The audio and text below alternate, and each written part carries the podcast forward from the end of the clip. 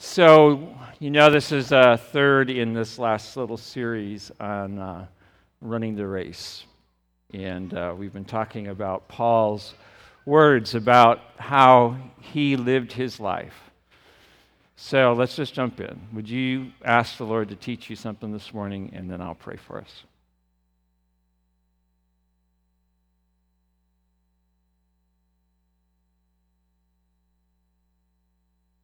Father, we thank you for your word. It speaks to us in deep, deep ways. And so, Lord, as we listen to how you spoke through Paul, may we receive it and understand it, but more importantly, may we apply it. So, Lord, just help us as we talk about Philippians. We ask in Jesus' name, amen. So, this, this phrase, Paul says, this one thing I do, is located in Philippians 3. So let me just read it. Paul says this Not that I have already obtained it, but I press, or already become perfect, but I press on so that I may lay hold of that for which also I was laid hold of by Christ Jesus. That's an awkward sentence in English, but clearly Paul is saying, Jesus got a hold of me for a reason, and I'm not fully there yet. I haven't accomplished it. And I've been telling you for the last three weeks or two weeks, you know, I'm encouraged by that. Like Paul hadn't arrived, he still had more to do. He says, Brethren, I do not regard myself as having laid hold of it yet, but one thing I do, forgetting what lies behind and reaching forward to what lies ahead. So we've already talked about forgetting what lies behind. We leave in the past sin, we leave in the past uh, things that we need to forgive. We don't keep drinking toxic bitterness. We don't keep thinking about our successes. We know there's more to do. So we forget what lies behind and we reach forward to what lies ahead. And we talked last week about what God has in store for us. And it is really, truly beyond our imagination. We can't comprehend what our infinite God has in mind for us. So we forget what lies behind, we reach forward to what lies ahead, and then Paul says, I press on. I press on toward the goal for the prize of the upward call of God in Christ Jesus. You know, Paul just piles on these like phrases. They just kind of keep piling on. So, what's he talking about? Well, this is another way of him saying, I want to finish the race. I want to run the race. I want to finish it, and I want to finish it well. And he says, this word press on is the word pursue. And you might say to me, well, Mark, this is Paul. Like he's you know, an apostle. Obviously, he had visions of God, he had visions of Jesus. He, he planted churches all over. Like he was called of God for sure, but, ah, you know, that's like for super spiritual people. Look at what he says next. Let us therefore, as many as are perfect. Remember how Jim taught us a few weeks ago that perfect isn't flawless, it's mature. He said, as many as mature have this attitude. So this isn't just, uh, you know, only apostles have this attitude.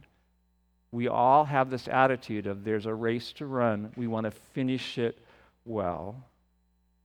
And we want to look to this call of God on our life, and we want to look to fulfilling that, doing it, living, living it out. So I want to ask you this How do you feel about having a call? Now, if you've been around Grace for a while, you know I have been fighting for a long time the notion that the only people who are called are missionaries and pastors, and everybody else, you know, is kind of like the second class citizen of the kingdom. That's just not true. It, Paul talks about how you're supposed to live out your calling.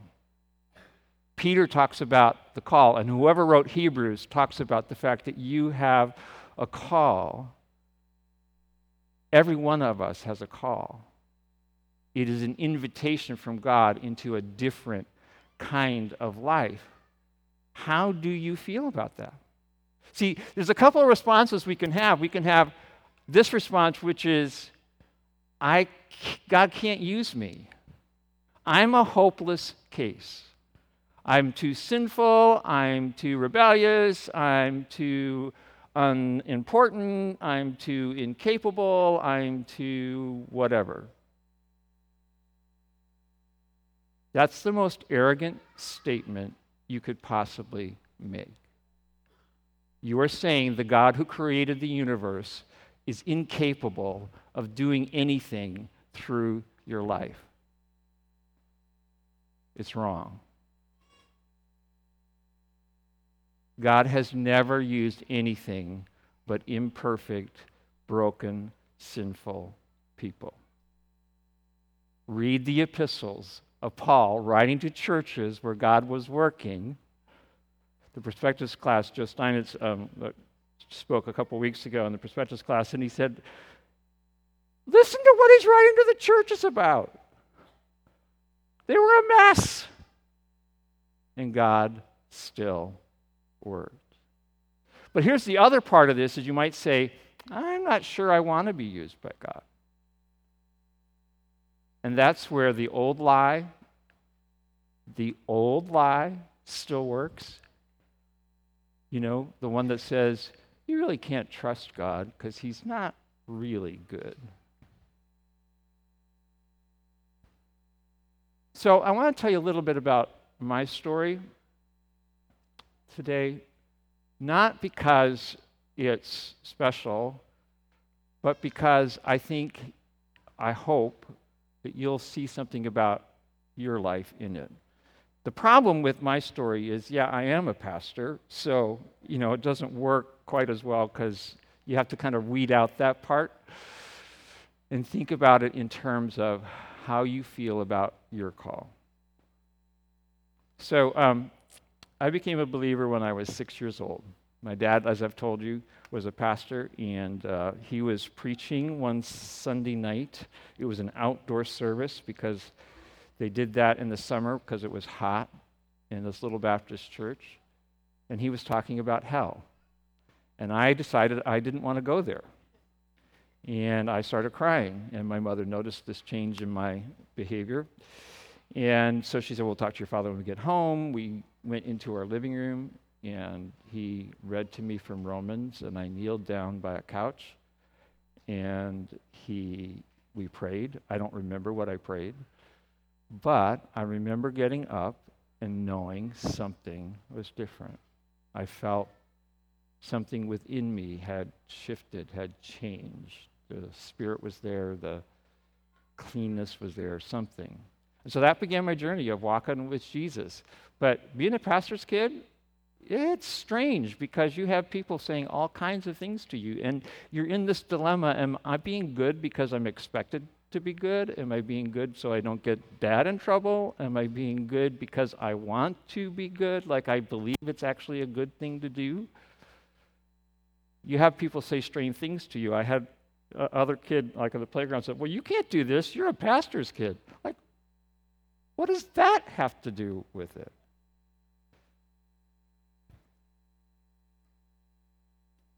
And uh, so, fast forward through that, God just was faithful to bring key people into my life in high school and college. Went to the same college my father did. And uh, people were asking me, "What do you want to be when you grow up?" And you know, you have this kind of love-hate relationship with what your father does. Like, Sometimes you want to be like your dad, and sometimes you don't want to be like your dad. And so I would answer. Sometimes I wanted to be a pastor, sometimes I didn't. And then um, in college, I studied English literature. I got certified to teach English because Paul talks about being able to teach, you know, in Timothy. Thought that was a good plan, keep some doors open. And I never taught school. I started working in different places and ended up in a manufacturing facility. I was uh, in the purchasing department for about three years. And it was during that time that my parents came for a visit. And uh, my dad and I had an argument. And he, he, his contention was, What are you doing with your life?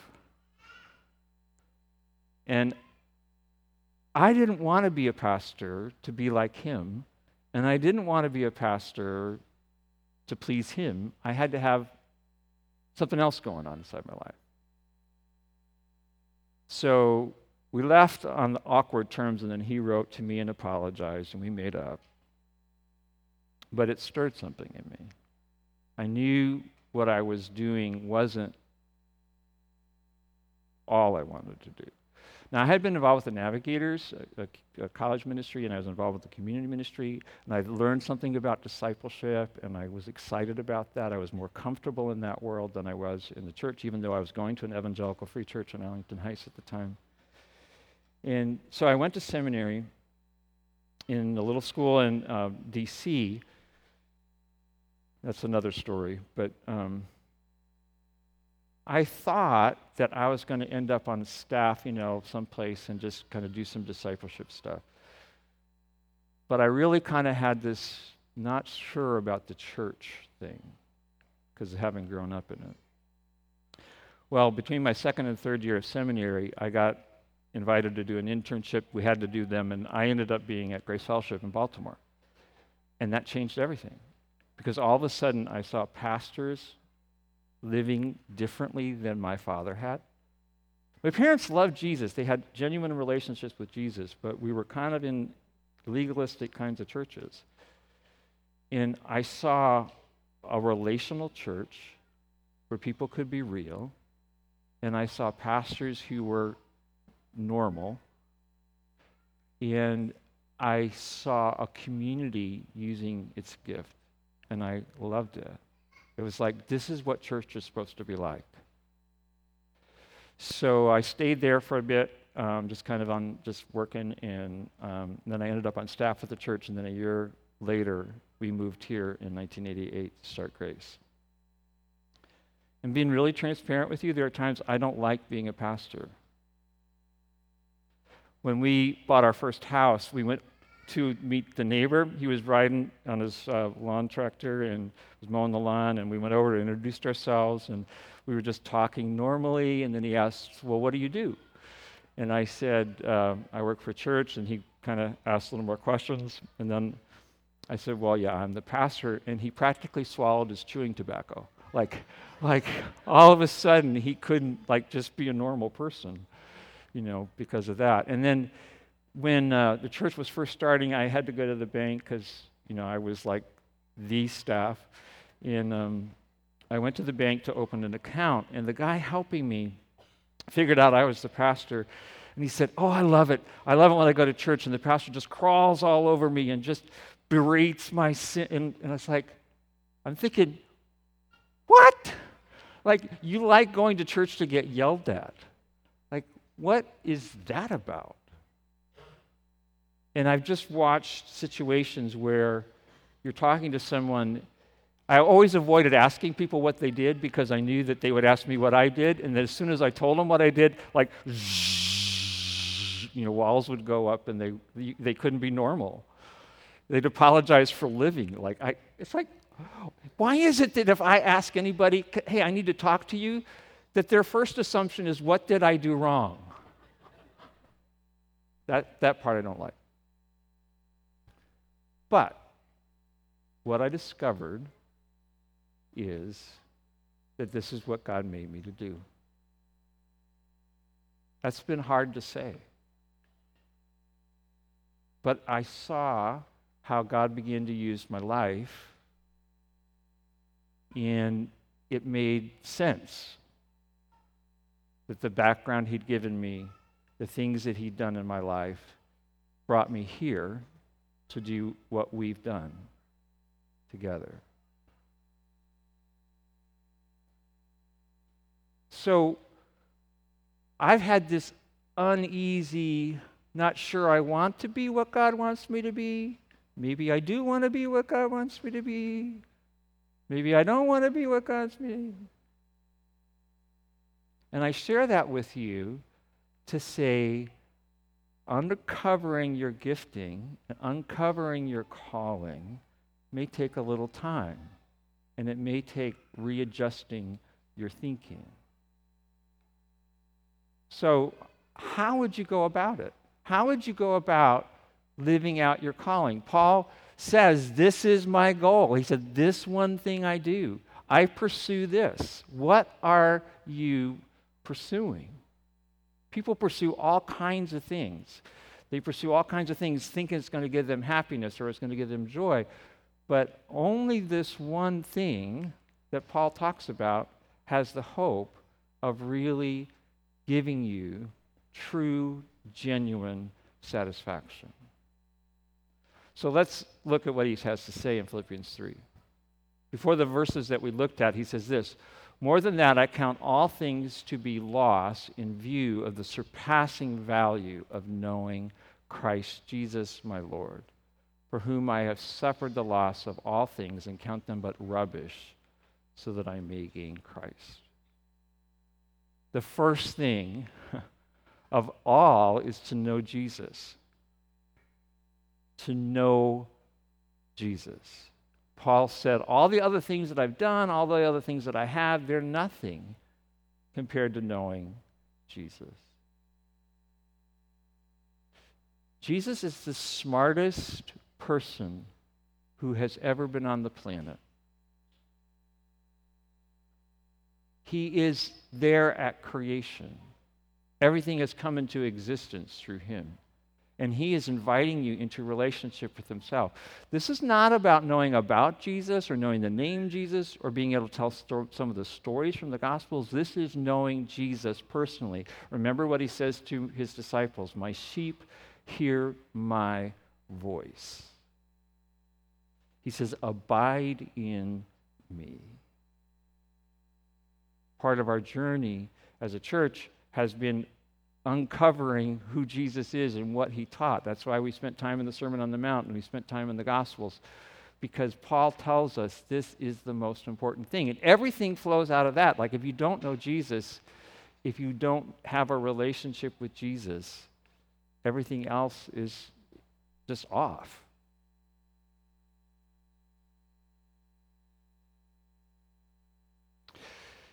The second part of knowing Jesus, or the second part of living out this call that God has in your life, is changing in character.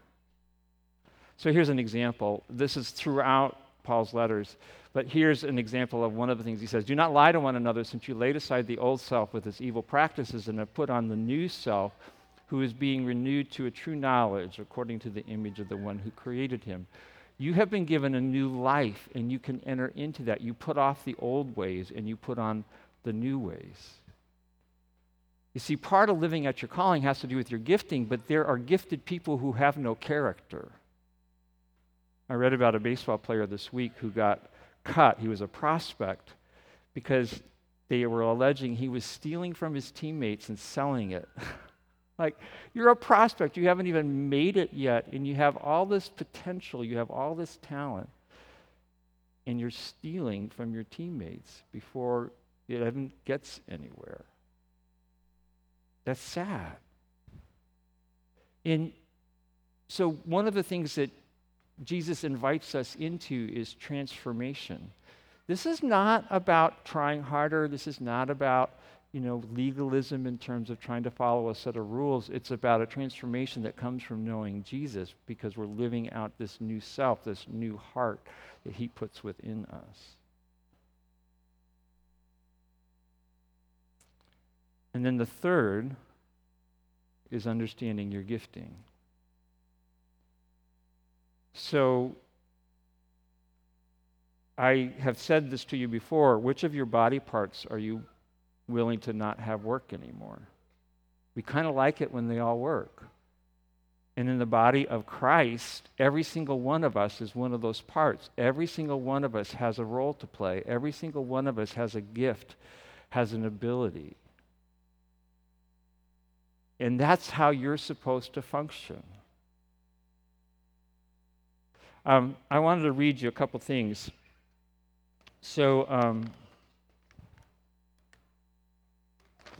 Kathy has been doing a, a, a, devotional series, and she gave this to me. This was written by Lee Strobel, uh, and this is what he says Tour bus Christians drive comfortably through life as they gaze out the window at others who are elbow deep in the daily adventure of serving God and working among spiritually needy people. Tour bus Christians are insulated from the real world activity and excitement of God's work. They may avoid some pain that's involved, they may protect themselves from the difficulties and struggles, but there are no real adventures on a tour bus. They miss out on the excitement of living at the edge of expectation. They don't experience the tremendous countercultural truth that the more a Christian pours himself out serving others in God's name, the more God will fill him to overflowing. The adventure comes when you tell the tour bus to stop and you jump off and say, Lord, I want into the fray. I want to play a role in the biggest adventure story of all time. Use me to make a difference. Part of living out your calling is understanding your gifting. I told you before about one of the reasons I don't like being a pastor because it can create barriers. You, as not having a title pastor, don't have those barriers. There are places you can go and people you can talk with where the walls don't immediately go up. And you can have an impact by the life that God has put in you. So, one of the things that's happened, um, you guys have given us an incredible gift by celebrating us. Last, last um, Saturday night was just so encouraging to us. And if you heard Brian's story about the skips, you know, you know why. And if you don't know Brian's story about the skips, ask somebody to tell you that, that story. But it's easy to, to see the negative, it's not always easy to see the positive. But um, when I was cleaning out my files this week, I found a letter. And this is from Scott Baker. If you don't know who Scott is, Scott was one of our worship leaders. He's with Jesus now. And, uh, but he wrote this, I think he wrote this um, probably about 10 years ago. So he said, When I became a part of Grace Church back in the late 80s, it was well known that Mark didn't like to want to be referred to as pastor, and certainly not Reverend Fesmeyer. Everybody went along with this request and the spirit in which it was made. After all, our church distinctives declared plainly the need for all members of the body of Christ to take on the mantle of ministry, to engage in mutual edification, to receive, accept, and learn to practice their gifts. And then he goes on to say this they felt like they had a part in a quiet revolution, the only kind that has meaning. Such distinctions between layperson and minister would be barriers to a return to the lost patterns of proper church life. Can you say amen? That's why I don't want you calling me pastor. It's not about me, it's about us. One of the reasons I am so excited as I look to the future as I'm seeing that every member ministry revitalizing. As I look around and I see the around the table discipleship discussions that have gone on this past year, as I've seen the celebration Sundays, I'm seeing people using their gifting in fresh and new ways. There are amazing gifts in this body. Cindy Shockley has the gift to throw one wild party. And so many of you helped her. It was amazing. There are a prayer team here that have prayed for us and prayed for individuals, and we've seen breakthrough in people's lives.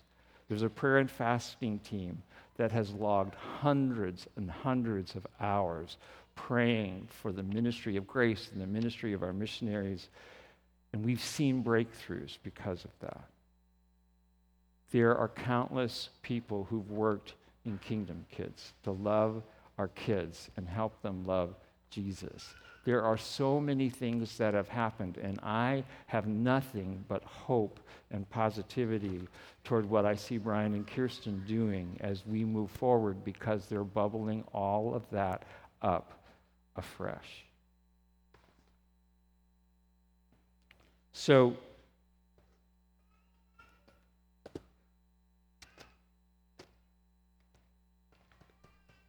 this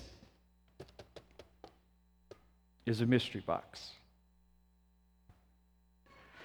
Um, I'm going to tell you uh, my secret. I knew at any time I brought anything up here, I'd have your attention. because the mind wants to know what's in the box.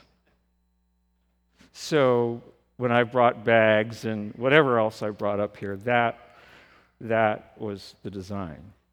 But here's the deal about this mystery box it's not mine to open. See, this represents your calling the one God has given you to be the person he meant you to be. Paul was set on fulfilling that.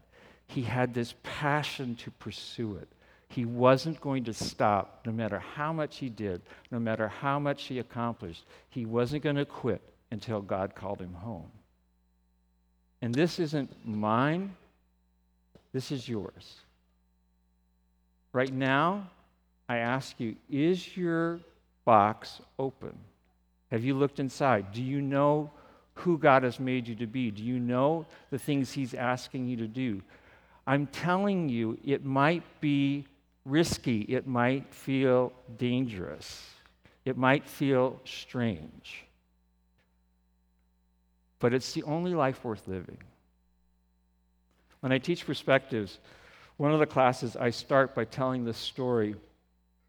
It's the middle of the night. I am all alone. I am on a train in the middle of Central Asia. Somebody I don't know has put me on the train. Somebody I don't know is going to get me off the train. I do not speak any Kazakh. I do not speak any Russia, Russian. And I think to myself, how the heck did I end up here? But that's a God story you have God stories all around you. The question is are you going to open it? Brian was really, really honest with us last week when he said, Look, you guys are going to have some decisions to make. There's changes happening. Are you going to go with us or not? And I was so happy that he surfaced. I said, Let's talk about it. It's, it's okay. We understand you got decisions to make. But I want to tell you one more time about a conversation I had with a young woman a couple months back. She was calling because she heard we were moving and she was asking all kinds of questions. And I told you this part of the story because as she talked about being around Grace, she said, The people there are really real. Yes, that is awesome. We don't have to pretend. We're not perfect, we're growing.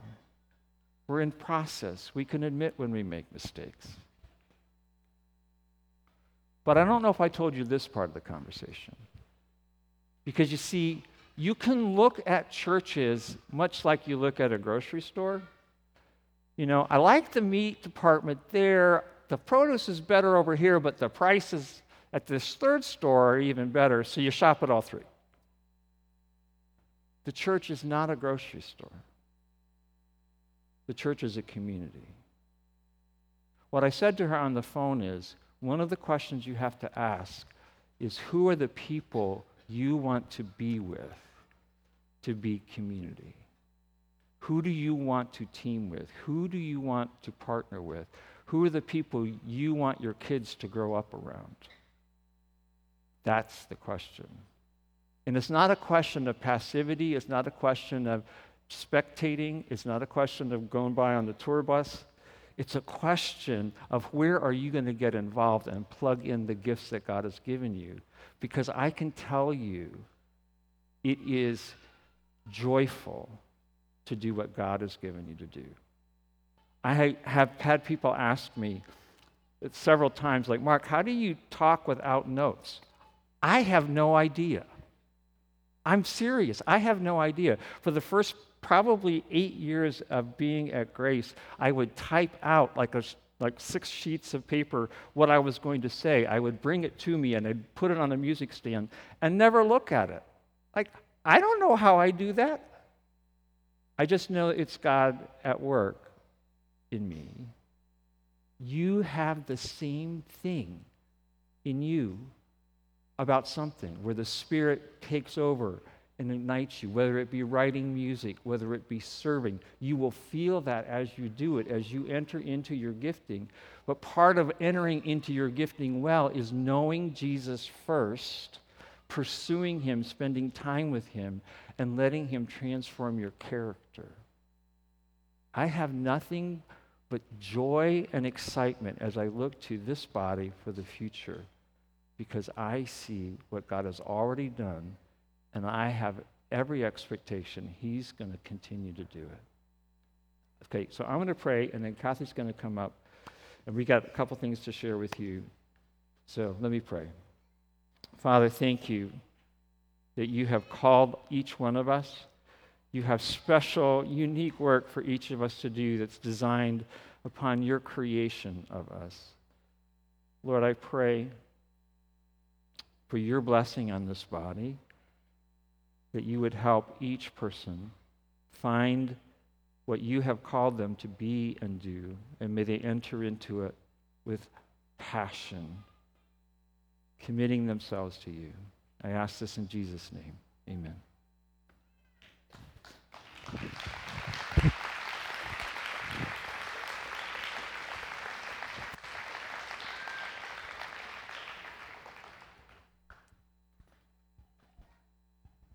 So, God has not called me to speak without notes. So, I'm just going to read this. Um, as Mark and I have talked about our future and weighed our options, I couldn't help but reflect back on my life with Jesus. I became a believer in high school and clung to a certain Bible verse as I made my way into that scary journey called college. Recently, I looked back at the context of that verse and was surprised how relevant it was for all of us, even today. In Joshua chapter 1, there has been a change in leadership among the Israelites. Moses has died, and verse 1, Joshua is now in leadership. Well, Mark isn't dead. I'm not dead yet. We too have a leadership change at Grace. But not only was there a leadership change with the Israelites, there was a move. They were getting ready to cross the Jordan. And without Joshua uttering a word of worry over all these changes, God knew his heart and told him not once, not twice, but three times in that chapter to be strong. And so the verse I clung to was Joshua 1 9.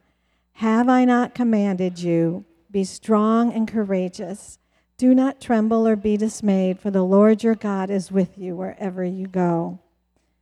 Now, we're certainly not the Israelites, and we're not moving to the promised land, but the same principles apply. We are going through change, new leadership, and we are going over the river and through the woods to a new location.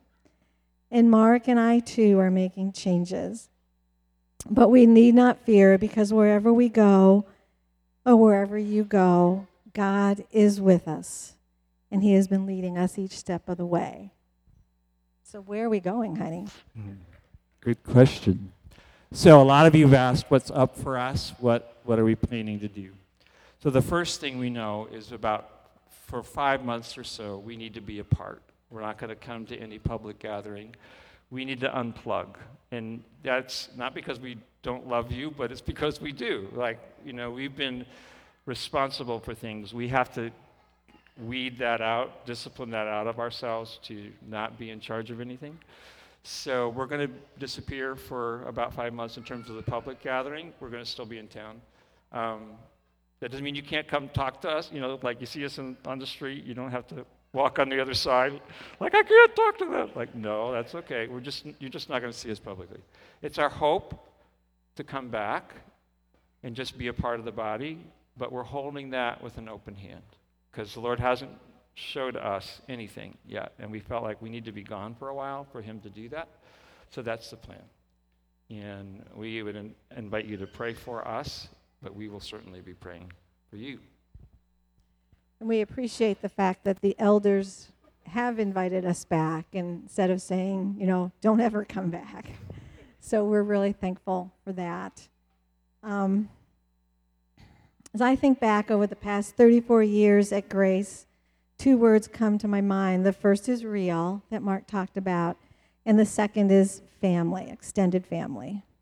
I personally have fought against that false mantra that if I'm perfect, then maybe someone will love me.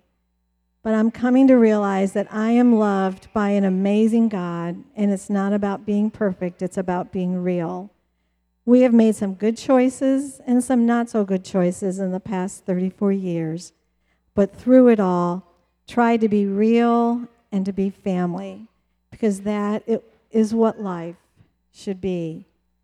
We have lived life with you through births, deaths, marriages, and even divorces. Life can be messy, church can be messy, but it is what God has ordained, and He uses it to spread His amazing gospel message and also challenge each of us in our own personal walks with Him. And we are so thankful that we got to do real life with you in all of its crazy ups and downs. You are a beautiful community reflecting God's image. And we are humbled and blessed to have been a part of it. Thank you for loving us for who we are and encouraging and challenging us with your real lives as you've lived them well with Jesus. We love you all. Amen.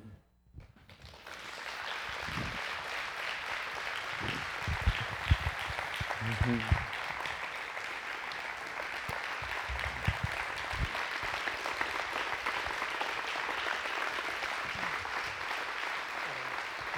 go down on the floor? Yeah.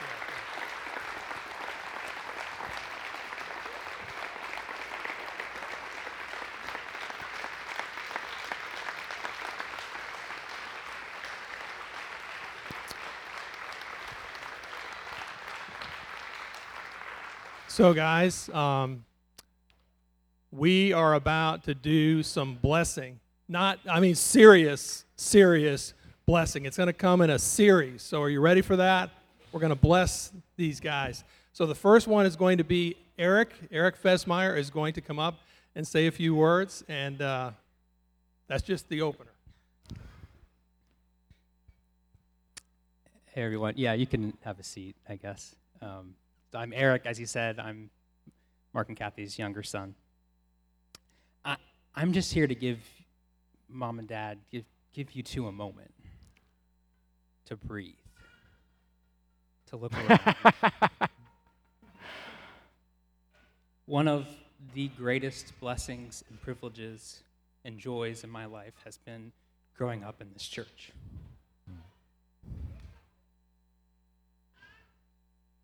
And